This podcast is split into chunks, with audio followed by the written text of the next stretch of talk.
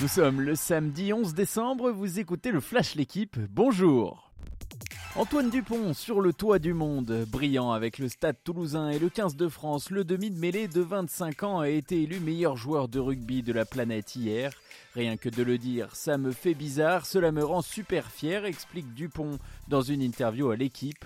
Le journal consacre d'ailleurs plusieurs pages à celui qui est devenu le troisième Français à décrocher cette récompense, après Fabien Galtier en 2002 et Thierry Dussautoir en 2011. Du spectacle et des à la Beaujoire hier soir, Nantes s'est montré renversant pour s'imposer 3-2 contre Lens. Menés 2-0 à la pause, les Canaries ont fini par l'emporter grâce à un doublé de Colomboigny et une frappe sublime de Simon en pleine lucarne à la 90e minute.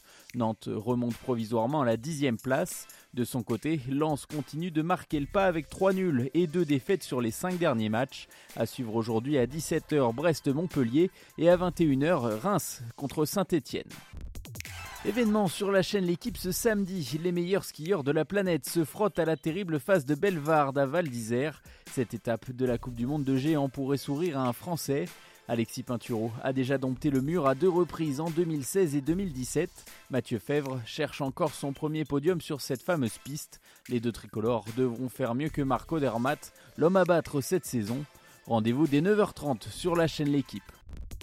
Le niveau s'élève maintenant, pleine de maîtrise depuis le début des championnats du monde avec 4 victoires en 4 matchs. L'équipe de France féminine de handball affronte la Serbie aujourd'hui à 18h. Un nouveau succès enverrait les championnes olympiques en quart de finale.